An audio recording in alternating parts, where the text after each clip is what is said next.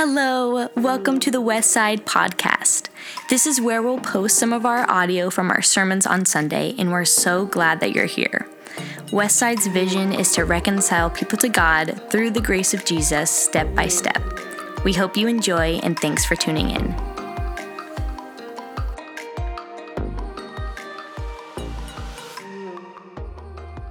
Man, it is it is such a joy to get to stand before you here this morning, know that, knowing that we're at the at the beginning together of a of a new and exciting time.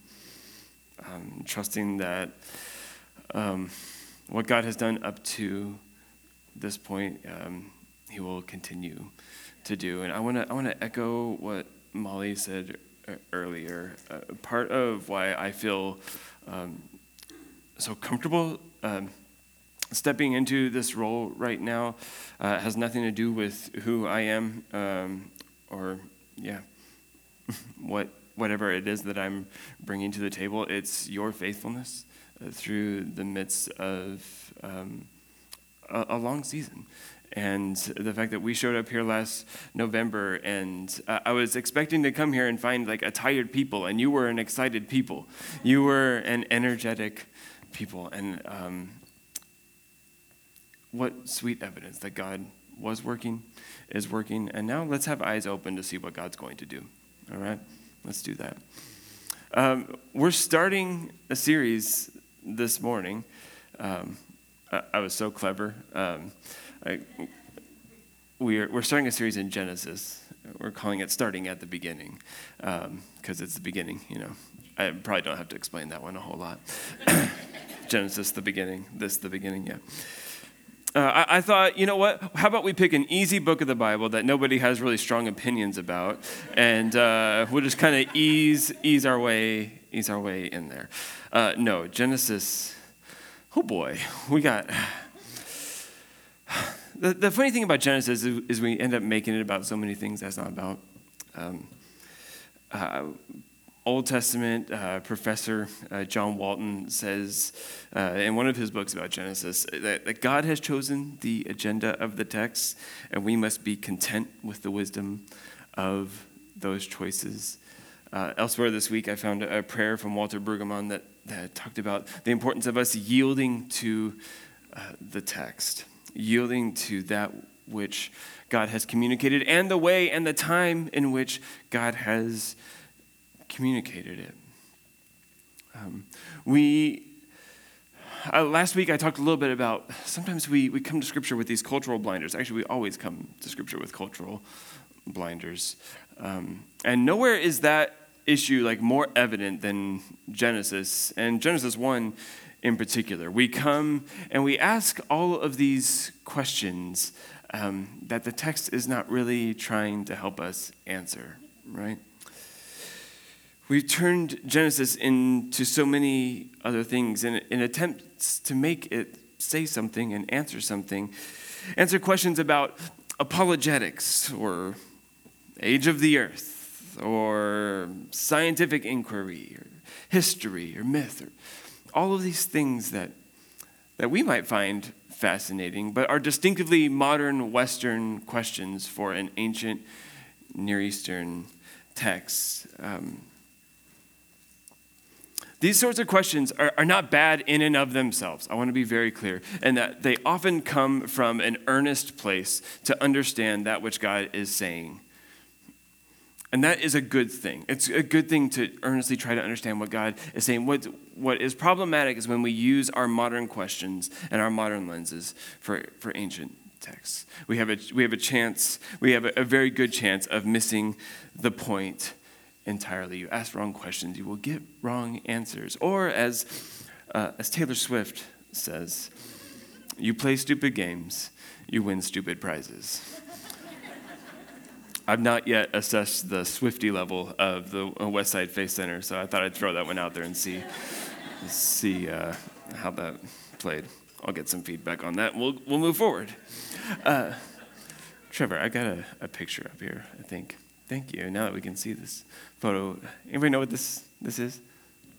The eclipse, yeah. So I was amazed this morning going back through my photos. I took this photo uh, when we got to experience the eclipse. We got to experience totality here in Oregon back in 2017. Somehow it's already been six years since that happened.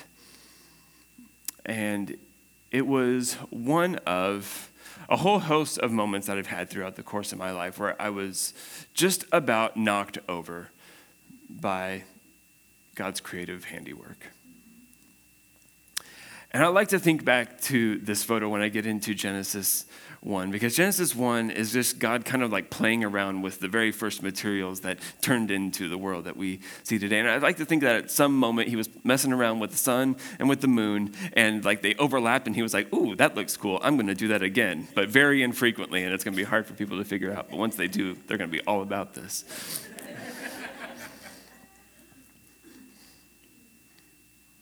Genesis 1 is not there to, for us to tinker with with our little questions. It's there for us to be blown away by the fact that God is the creator of the universe. God initiated, God gave purpose. That is what Genesis 1 is all about. Our first point is simply this In the beginning, God created. In the beginning, God created. The very first words of Scripture Barashit, bara, Elohim. In the beginning, God created. What God wants us to know first about Him is His creative work in the world.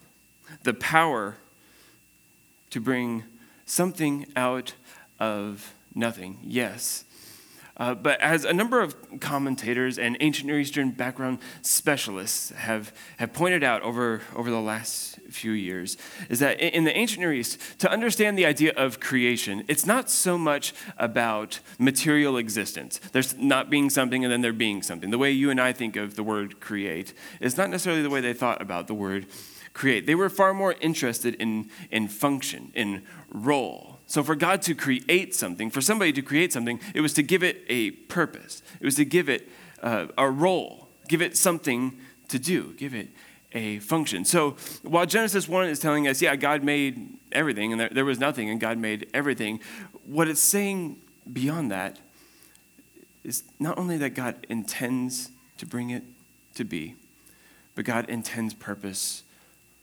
for it in a, in a moment, in a, in a world where we flounder in the conversations about purpose and we wonder what it is that we are here for and whatnot, Genesis 1 starts to give us a few little clues. We're not going to walk in detail through every single day. Um, we have a mercifully short sermon this morning. I said you, not me. Um, but I want to take a look at day one. Genesis 1, 3 through 5, as it gives us a few of the key components that we need. And God said, and we could just stop right there, right? And God said, the operative word, the operative activity in every single day, the one thing that is consistent across each and every day of the creation account is that it is God who is speaking the thing, and everything else is listening and doing accordingly. God speaks and then it happens. God speaks and then it happens. That is the pattern in the beginning. And God said, Let there be light, and so there was light. God saw that the light was good, and He separate, separated the light from the darkness. N- notice, uh, as you read through Genesis 1, and I would encourage you to, to do that as, as we go through this series, notice how much you find the word separated.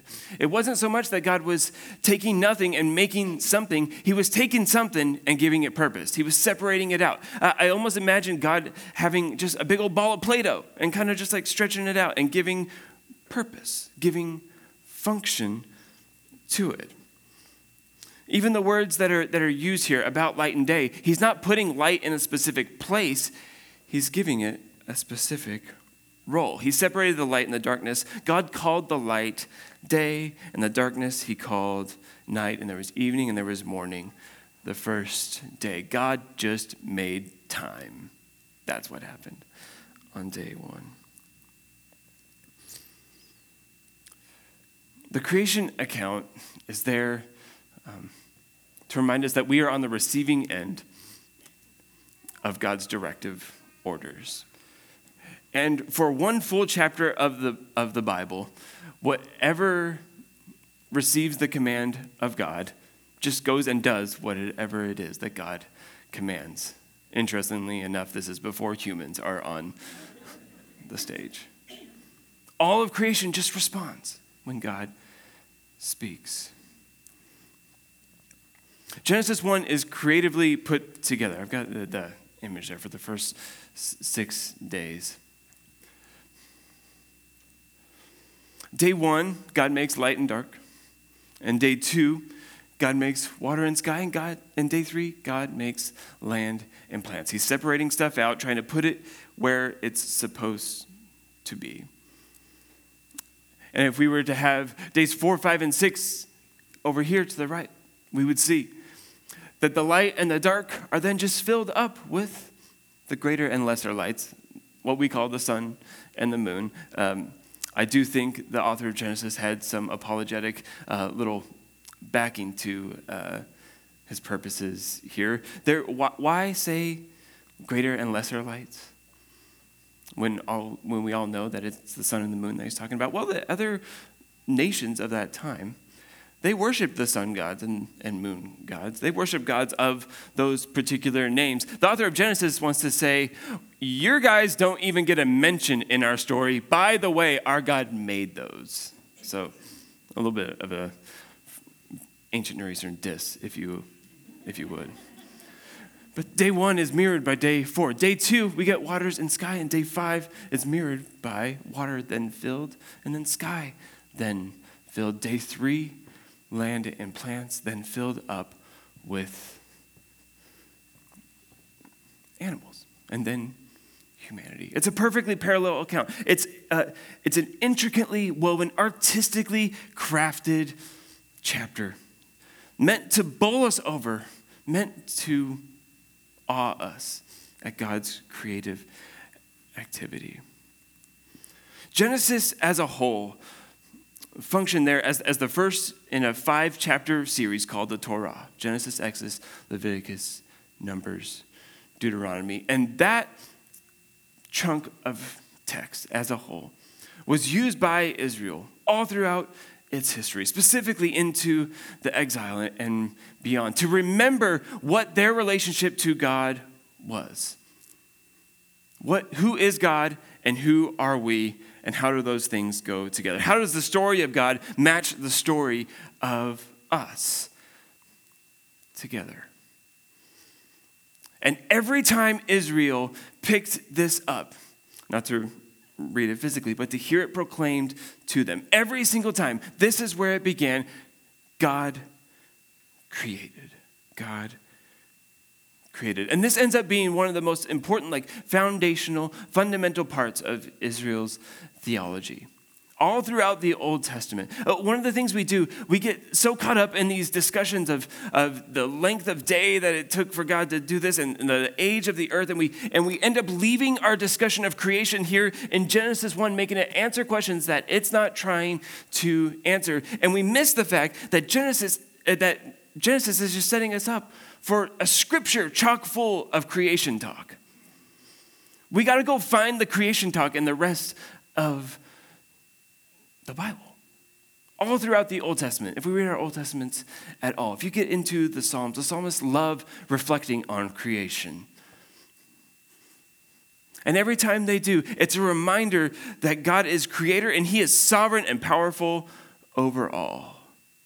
God as creator means God as powerful, God as originator, God as purpose giver. Or one of my favorite instances of this is at the end of Job, when Job has had a really rough time of it uh, because he's lost everything, and then he's got some friends who have some opinions. And um, they would have fit well in what we talked about last week the human wisdom that Paul was talking about in 1 Corinthians 1. They had some good ideas that just were not terribly helpful for a man suffering. And so Job finally lobs his complaint at God. It's like, what is going on here? God comes on the scene and says, Interesting, Job. Like, I hear your questions, um, but tell me this. Uh, were, you, were you there? Were you there when I uh, made the world? Do you know where the ocean comes from? Do you know where I keep the water for the ocean. Uh, do you remember how the planets all work? Was it you who etched the stars into the sky and just on and on and on? And we're like, man, it seems a little, a little rude, but creation all throughout Scripture meant to point us back to the fact that God is sovereign, all powerful. But it's not the only. Genesis 1 sets us up for uh, a big literary term we call inclusio. Inclusio. Inclusio is just a literary term for when a, a portion of um, literature starts and ends with the same idea. It's a clue that everything in between is probably, probably about that as well. Authors do this in all different kinds of genres. And it turns out the ultimate author, an originator, an arranger of Scripture itself was up to the very same thing. Scripture begins with the story of creation, and how then does Scripture end but with another story of creation? In the beginning, God created, and in the end, God is going to create all over again. Revelation 21 says this He who is seated on the throne said, I am making everything new. Do you want to hear the verses before that? Because they're some of the most beautiful. This is, this is in the context of us hearing about a new heavens and a new earth and a new Jerusalem. There is a whole lot of new happening in this moment. They will be his people, and God himself will be with them and be their God, He will wipe every tear from their eyes. There will be no more death, or mourning, or crying, or pain, for the old order of things has passed away. I'm not sure we think about this enough. That the mourning and the pain and the death the stuff that, that can characterize our days and so many of our, our thoughts.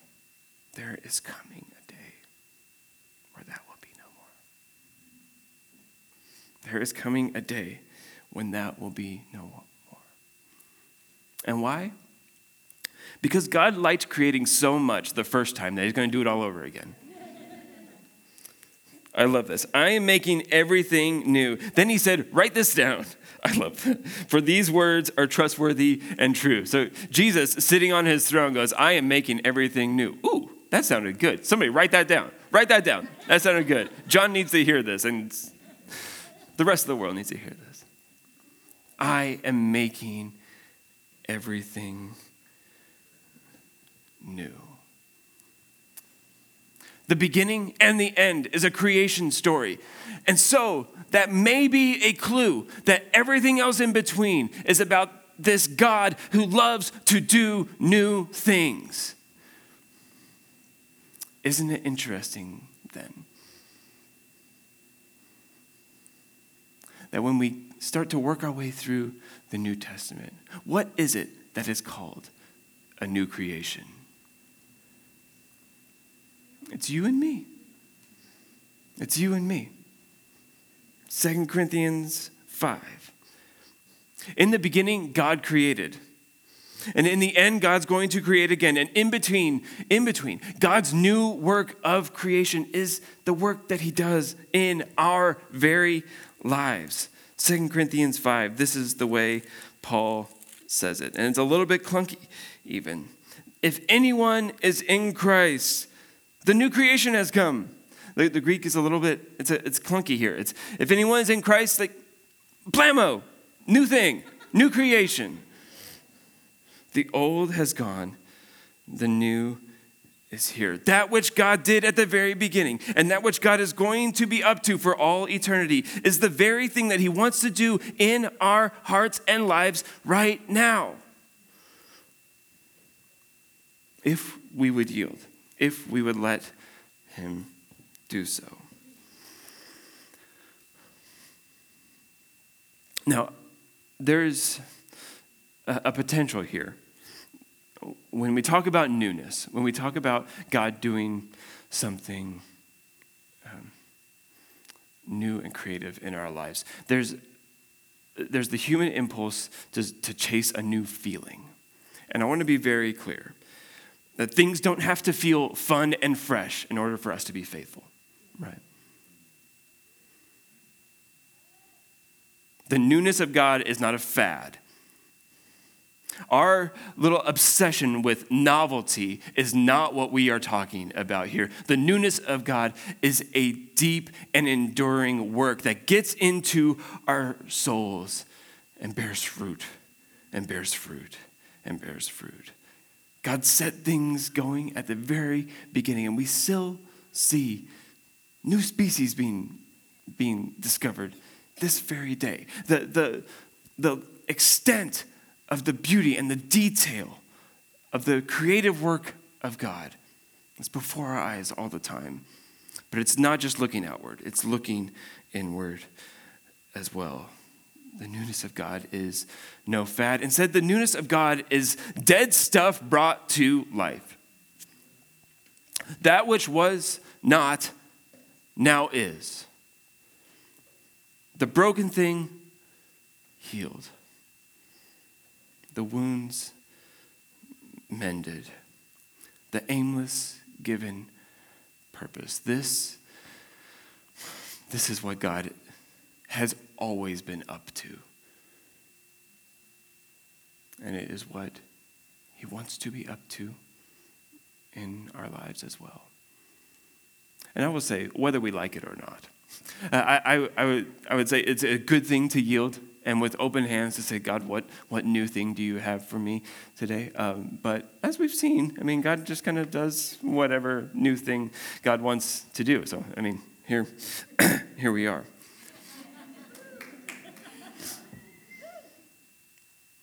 But as we step into a new season as a church, and I'm so excited to be in a new season together as a church, I, I want us to be asking regularly this question How will I be open to receiving God's newness? How am I going to? Eh, and perhaps the, the question below that, one layer below that, how have I been resistant to God's newness? What little thing am I holding on to that I would prefer God not touch? How am I going to be open to God's newness? Band, if you could come on up. We're going to close our time with, with a song. We're going to have our prayer team up here. If you feel any stirring in your heart at all, God wants to work newness in your life. I believe that.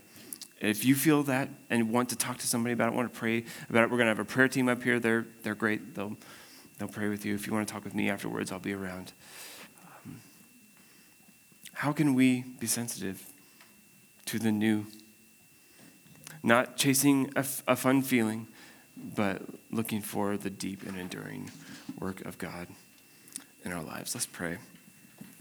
Uh, Lord, give us eyes to see, give us uh, hearts um, that can be attentive to you and your work. God, rain on dry ground. Break up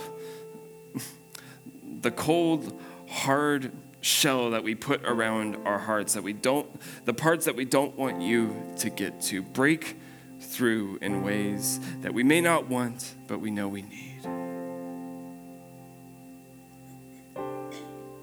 Come meet us here in this moment, in this season. Let us ever be turning to you, Creator God. In Jesus' name.